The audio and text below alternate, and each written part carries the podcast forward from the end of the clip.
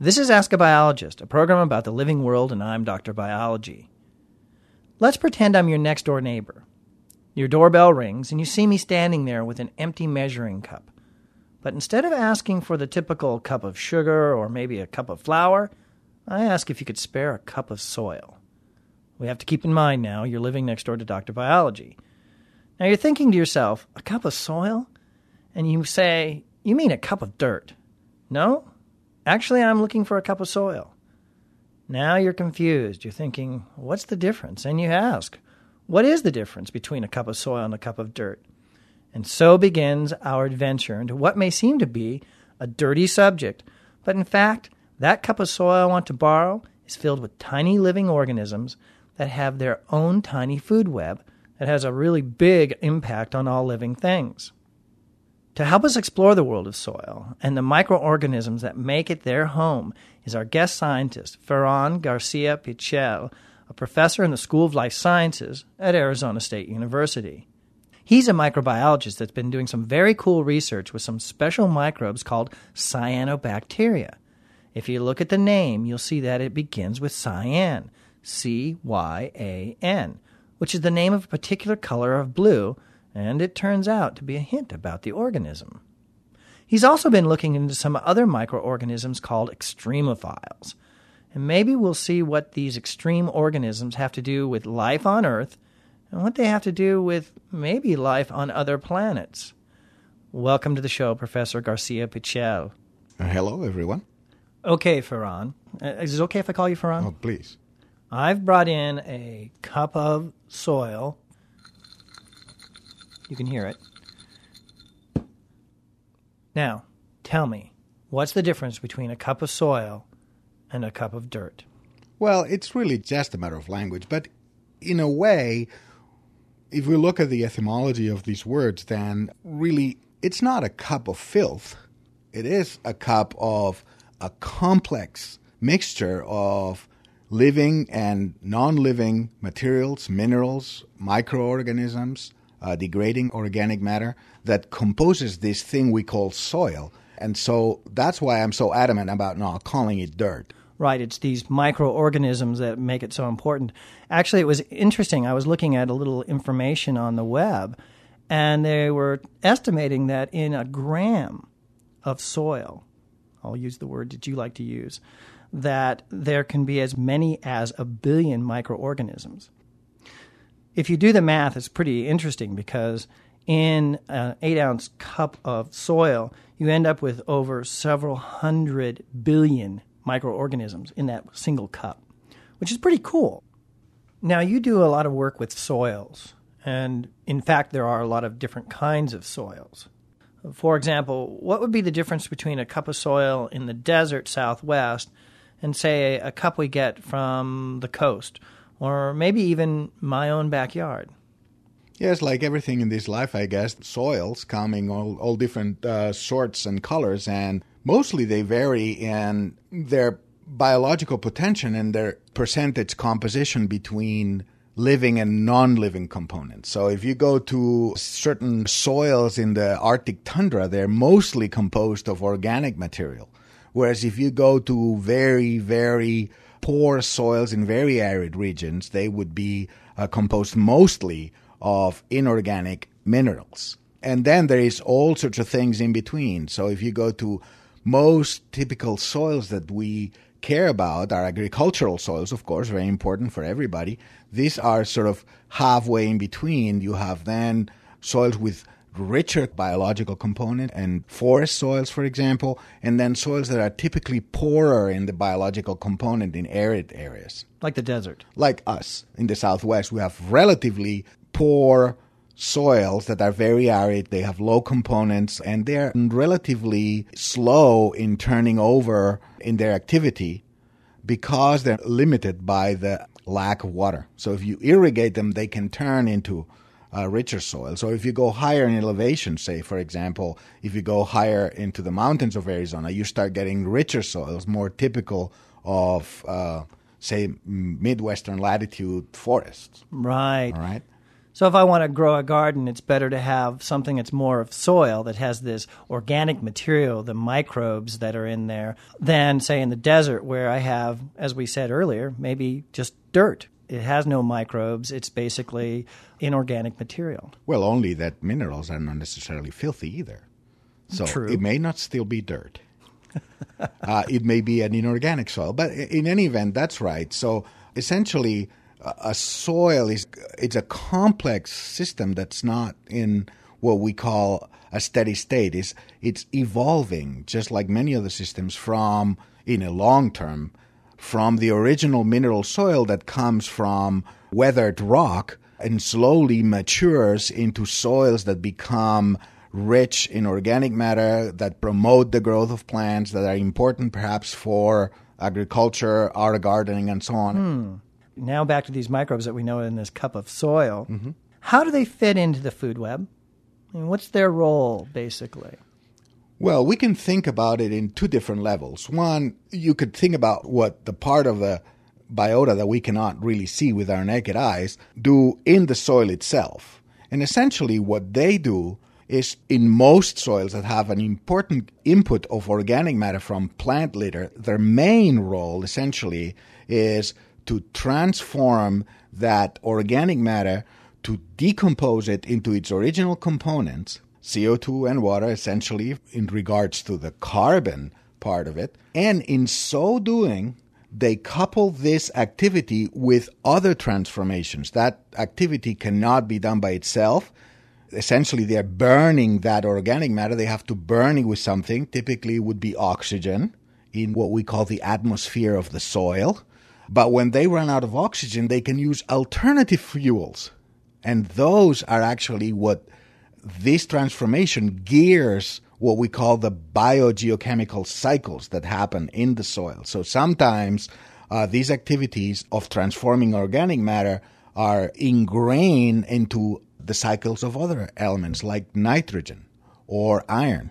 Uh, and so cycles that are ingrained to other cycles then drive many of the elemental cycles of the different elements in nature in those soils.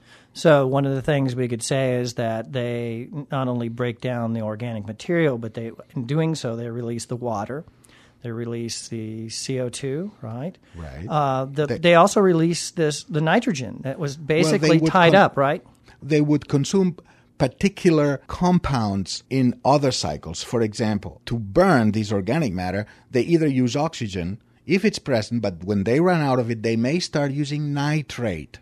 So then they would respire just like or, or breathe just like we do, but they would breathe something else. In so doing, they, for example, one of the uh, consequences of this process is that this nitrate that is present in the soil is now transformed into nitrogen gas that gets lost to the atmosphere. And so, in a way, it impoverishes this process called denitrification.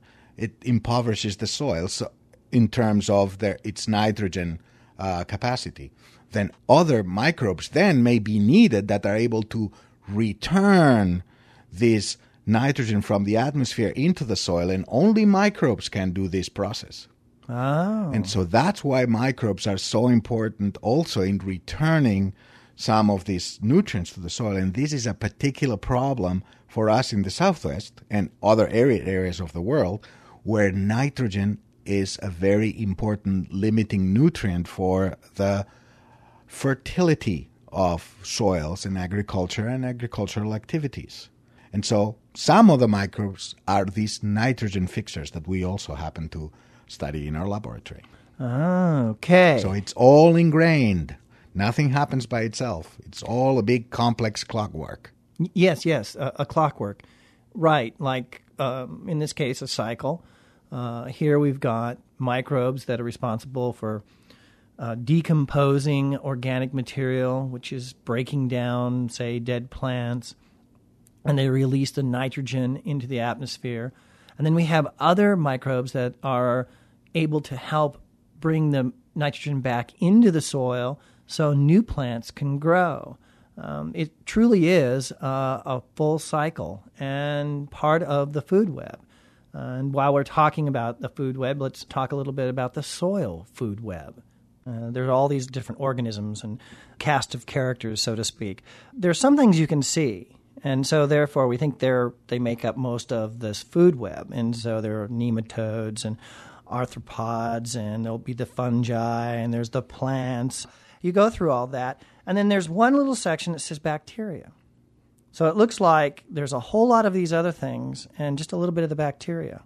Is that what's really going on in the soil? Well, that's sort of a human tendency we have. We are very visual organisms ourselves, and we tend to believe very much or think that what we can see is important. And and truly is. Obviously, the importance of plants for soils cannot be discounted. And yet, those morphologically seemingly boring organisms that are beyond the reach of our eyes have not only the lion's share of the biomass of the total mass of organic compounds that are in the soil, but also they carry out most of all the diversity in chemical reactions and transformations that constitute the clockwork of the soil and what drives the maturation, formation of the soil, and so on. So essentially, as we microbiologists tend to think, we could think of an earth without plants or animals, but we could not think of an earth without microbes. That's kind of what I was going to ask you. If I if we had to substitute or remove some of those things from the food web, uh, if we remove the bacteria, we'd be in really deep trouble, right?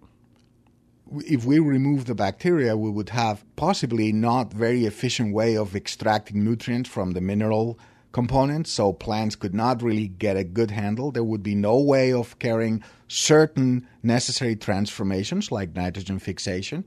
And again, any productivity, any plant litter would not be essentially degraded. So all of those elements would be tied up in all dead biomass and there would be no new growth. So the renewal is certainly founded on the presence of bacteria so that the ecosystem is sustainable. So without bacteria, could we have life on Earth? Without bacteria? Well, that's almost a philosophical question. I guess one can go in that direction, but certainly not life in any way that it would be similar to what we know today as life. Um, right. Um, but certainly, we've had for most of the duration of Earth's history, we've had complete ecosystem and biogeochemical cycles and a life supporting planet without macroorganism, and that's for the lion's share of Earth's history the ecosystems with macroorganisms are actually relatively new in the history of Earth. So the other is correct. Right. The macroorganisms, those are like, well, you and I and all the plants and animals and things that we can see with just our eyes versus the microorganisms that we typically need a microscope to see. Those are the things that have been around a long time, and you and I are relatively recent living things in the ecosystem. Well, that's interesting. Now, you spend a lot of time researching a particular bacteria called cyanobacteria. What got you interested in this organism? Well, so it's not a bacteria, it's a, it's a group of bacteria. So it's not just a single bacterium, it's a, it's a class of bacteria. All right. And so these organisms are interesting because, first of all, they are essentially the inventors of photosynthesis. Photosynthesis, as we know, as plants do today, uh, essentially was invented by these organisms that they are the only microorganisms that are capable of that type of metabolism, uh, uh, that transformation. In addition to this, many of these cyanobacteria, which are very common even today in the open oceans, they represent a large proportion of all the carbon that is fixed in the world is fixed by cyanobacteria in the ocean. Another characteristic of the cyanobacteria is that they seem to be dominant in extreme environments. And I always had a tendency to study these extreme environments because things seem to be simplified when things get extreme. And so I felt like we had a chance to better understand systems in that they they're still functional at the extremes, but they lose part of the complexity. And so we had a better chance to start understanding bacteria and natural systems as they work if we look at the extremes. By extreme, we mean environments that are so extreme in their environmental parameters that they limit the amount of organisms that can live under those particular circumstances. Right. It could be things, extremes in temperatures or extremes in pressure. Uh, we'll get to talk a little bit more about that. Well, another thing that we have learned from some of your research, at least I've learned from reading about your research, is uh, sunscreens. And uh, the curious thing about that, of course, we talk about that all the time, especially if you live in the Southwest desert. We want to protect ourselves against damage from the sun. And it turns out that maybe there's a story that these little bacteria could uh, tell us all about and we could make use of. Yes, this is a, a very long interest of mine. Uh, and essentially, it all stems from the same interest in understanding these extreme environments and this group of organisms that are common in these. So it also comes from the study of cyanobacteria and really from very old research that I did during my PhD work. While I was visiting some desert sites and some marine sites in Baja California in Mexico in the late 80s, I noticed that many of these cyanobacteria that grew in these high, very dry environments exposed to a lot of ultraviolet radiation from the sun without an ability to be able to repair any damage because of the lack of water, they displayed very strange colorations. And so we started studying this, and we actually found out that microbes produce a new class of sunscreen to protect themselves from the extreme nature of the environment in deserts, just like where we live. So that opened up a whole new area of research for us into microbial sunscreens. And we have been studying the sunscreens from cyanobacteria at the physiological and then at the biochemical. And now we're trying to crack the molecular and genetic basis for the biosynthesis of sunscreens in cyanobacteria as well. So, is there going to be an advantage for humans down the road? Because we always want to get back to us for some reason or another. We always well, yes. So, so we're basically, and if I may use the redundancy here, basic scientists. So, we're not necessarily aiming at finding an application immediately. That doesn't mean we don't care, but we're not realize the importance of going after questions that may not necessarily have an application. But that doesn't mean that we're not aware of the potential and we try to pursue it if we happen to find it. In this case, it has been the case these molecules that were discovered as sunscreens for cyanobacteria have been then later found to be unique molecules in terms of their composition and their effects on human health. So, some of these molecules have been shown to have an anti cancer activity, anti inflammatory activity, in addition to their ability to act as sunscreens. So, yes, we have patented these things together with our colleagues in the biomedical community. And yes, there is a potential application for this research in medicine, essentially, in, um, in human health. Not that we would be pursuing as basic scientists this to the end, but we're open up these avenues so that applied scientists can make use of them. And that's really uh, the value of basic science in the long run. Yes, that's a really important point. Uh, and I don't think we've really talked about that on our show. There are two areas in science there's a basic research area and there's applied research. And it turns out that the basic research is looking for the fundamental things that are going on in the world and how they work. Applied research often uses the information that's gathered from basic research to move it on into things that could be, say, a product or a medicine and they're very important, both basic and applied. So I, am glad that you brought that up. It's something we really haven't talked about here, and I, I, do think it's important. Yes, and, and I think it's important also to point to the bridging between the two, so that actually it is incumbent upon the basic science when they see something that may be obviously or clearly interesting to bring the research up to a level where it can be picked up by the more applied side of things. Right, right. And, you know, quite frankly, the basic research, I think that's to me the very fun part because it seems like that's when your curiosity gets to run amok. You get to think, wow, that's cool. And why is it doing that? And how is it doing that? And that's pretty much what you've been doing with the bacteria, right? Mm-hmm. Yeah, and I think I consider myself very lucky for this because this part of science that where you actually just follow your inklings uh, and try to answer questions for the sake of knowledge. That's really, a, I consider myself very lucky to be able to do this, even though, of course, it may not earn as easily the recognition of the general public as uh, discovering, uh, say, um, immediately applicable new medicine. Right. Well, actually, you know, Ferran, this is a really good topic. We have an emeritus faculty member, Winifred Doane, who discovered the adipose gene. For those that haven't heard the word adipose, it means fat. So it's the fat gene. She discovered this gene in Drosophila, which are fruit flies, 50 years ago, and it kind of laid dormant. It was basic research. And recently it's been picked up because a new group is working with it, and they're working with mammals, uh, basically some rats.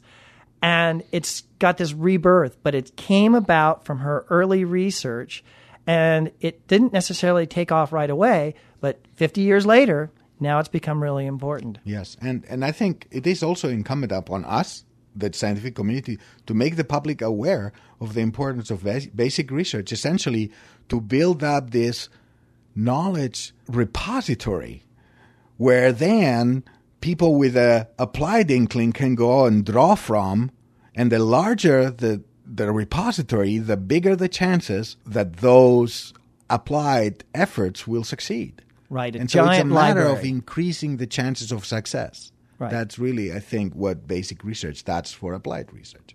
Yeah, this giant library of knowledge that you don't necessarily use it right away, but if it's there later on, you can pull it off the shelf Mm-hmm. and start exactly. working with it. I think it's perfect. You know, we talked about soil now, and I have my cup of soil. And so now we're into kind of a cooking mode. And maybe I need a little bit of salt. And salt's a spice, and like most spices, a little bit of salt's good. Get too much salt, and well, it can just really ruin food. Well, it also turns out a little bit of salt in environments is also good for us. But you get way too salty of an environment, most things can't live there. You actually been doing some work with some of these organisms that live in an incredibly salty environment.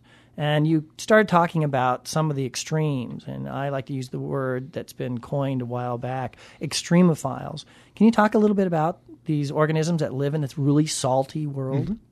Yes, as you have introduced, not very many bugs can live in under very extremely salty conditions. And so that offered us a model to study ecological principles with ecosystems that had a very limited amount of members. And so that was the reason why we started doing this. But essentially, the biology of extremophiles, in this case, microbes that like to live in uh, extreme conditions of salt, are called halophiles from halite, which is essentially the name from uh, Greek name for salt. So in this case, we studied communities of evaporating ponds mostly in salt producing companies. And in those salt evaporation ponds, as you can see them actually when you fly into uh, San Francisco and the Bay, you see some wonderful examples of red, pink, and green colored ponds. Those are all colored by these halophilic microorganisms uh, that live at, you know, concentrations of salt where very few organisms can live. And, and actually, you have a very good example in using salt actually to preserve food. The point is, and the analogy is even larger than this, in food science, we preserve food by going to the extremes. Either we cool things down, or we salt things up, or we dry things up, or we heat things up. Uh, essentially, by going to the extreme, we limit the amount of organisms that can then spoil the food. All right, so that's the idea. And yes, we have uh, studied organisms that can live in essentially saturation conditions for sodium chloride, essentially table salt dissolved in water until water will not take up anymore, and they can still live there. And it's very interesting to study also the mechanisms that they have and how different they are to cope with the circumstances. Well, and that has to do with life on Earth.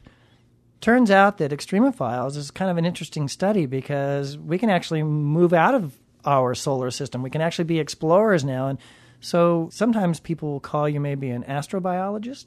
Mm, yes. So the study of extremophilic microbiology has been very important for the development of the science of astrobiology.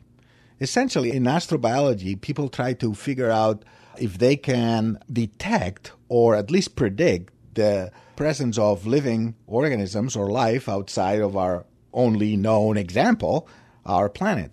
And in this regard, of course, conditions in other planets are, in general, not very close to the ones we have on Earth, at least today. And so, therefore, studying Earth systems that are a little bit um, different than the norm, these extreme environments, the hope is here that we can then perhaps predict or understand A, the limits of life, and B, how life differs in terms of possibilities or also their imprints in those environments so we can then detect or predict the presence of living organisms in planets that are outside of our own. So essentially, it widens our horizons as how we understand the possibilities and the effects of life. So essentially, in that regard, yes, I have been involved in um, in projects in astrobiology before, together with other faculty at ASU. Um, and uh, science of extremophilic microbiology has been very important in, in the development of astrobiology. I like to ask three questions from my scientists. Three more questions. right. Three more questions. When did you first know you wanted to be a biologist or a scientist? Hmm. Well, I'm afraid I'm going to have to let you down a little bit here, but I was not a precocious uh, microbiologist, that's for sure, not even a biologist. I think I knew from very early on that I wanted to go into some academic pursuit. I always liked the environment and, and being able to do um, academic work. But I was doubting until very late, I, I guess relatively late compared to others anyway, between going into biology or physics or philosophy, which were my three choices at the time. And so I guess it was a little bit, you know, by the turns of life that eventually, you know, I ended up in a microbiology lab and I enjoyed it very much. And, and things sort of snowballed from there. Fell into place. Yep. Well, now that you've figured out what you want to be. Well, not that I have a lot of choice anymore. Well, we hope you still have a choice because I'm going to take away all your biology and science. Uh, you're not going to be able to be a scientist. What I want to know is what would you be if I took all those away? You can't be a scientist and you can't be a biologist. Hmm. How about a performer? Performer? Yes, some singer or um, uh, actor. Singer or actor? Great. Yeah, something like that, I guess artist of some sort. I don't know. I, I really haven't given it much thought about, but I guess I, I can see myself leading a bohemian life. That creative side. Uh, it's actually yeah, I guess so.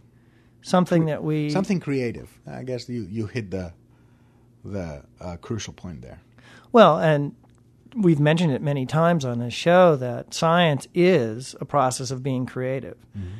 People often uh, think of science as not being creative, but I often say, well, we design experiments, and the word design is used for a reason. You seeing things that are occurring in nature and wondering how they do it and why they do it, and creating the experiments to to find the answer, it takes creativity. So, having you say that you would like to be an artist, or a performer, or an actor makes perfect sense to me. All right. So you're going to be actually a really good candidate for this last question. What advice do you have for someone who would like to be a biologist? You mean some useful advice that's not too cheesy? Useful is good, but um, let's say words of wisdom. Words of wisdom. Well, the truth is, if they want to be a biologist, they just should pursue it. It's so simple. And just enjoy the path as they get there. Uh, essentially, if you're not enjoying it, as you get there, then maybe that's not the path for you. And I know that sounds a little cheesy and it's not be all you can be sort of thing, but that's really what it is. And it's really no secret. And you don't need very much wisdom for this. So, do you? No. Um, would you recommend, if it's a younger student, do you recommend that they take any kinds of classes, for example, that help them be prepared? Oh, surely. There is no way in any discipline nowadays, not, not just in biology, there is no way to be successful and compete and, and get your kicks from it, but to work hard and achieve a level of proficiency because the field is very competitive and you need to be successful to be happy at it. There is no question. You need to make progress and you need to be competitive, and that takes hard work. The only good side about it, of course, is that that preparation is fun in itself. And that was my point. If that hard work is not fun at the same time, then maybe it's not the hard work you need and you need some other hard work. I, I don't think there is escaping from the hard work. But if that particular one is, you know, the one that's alleviated by the pleasure you get out of it, that's probably means you found your path and you just should continue on. Right. Kind of the fact that if you do things that you enjoy, then it really isn't work, whether it's hard or not. Mm-hmm. You still enjoy it. Ferran, I want to thank you for joining us here today. Well, yes, thank you for having me here. It's been a pleasure. Okay, now that we've had a chance to explore a cup of soil, I hope you'll understand why we didn't say it's a cup of dirt, at least according to our guest scientist, Ferran Garcia Pichel. The Ask a Biologist program is produced on the campus of Arizona State University. And even though we don't broadcast live, you can still send us your question using our companion website. The address is askabiologist.asu.edu. Or you can just Google the words Ask a Biologist. I'm Dr. Biology.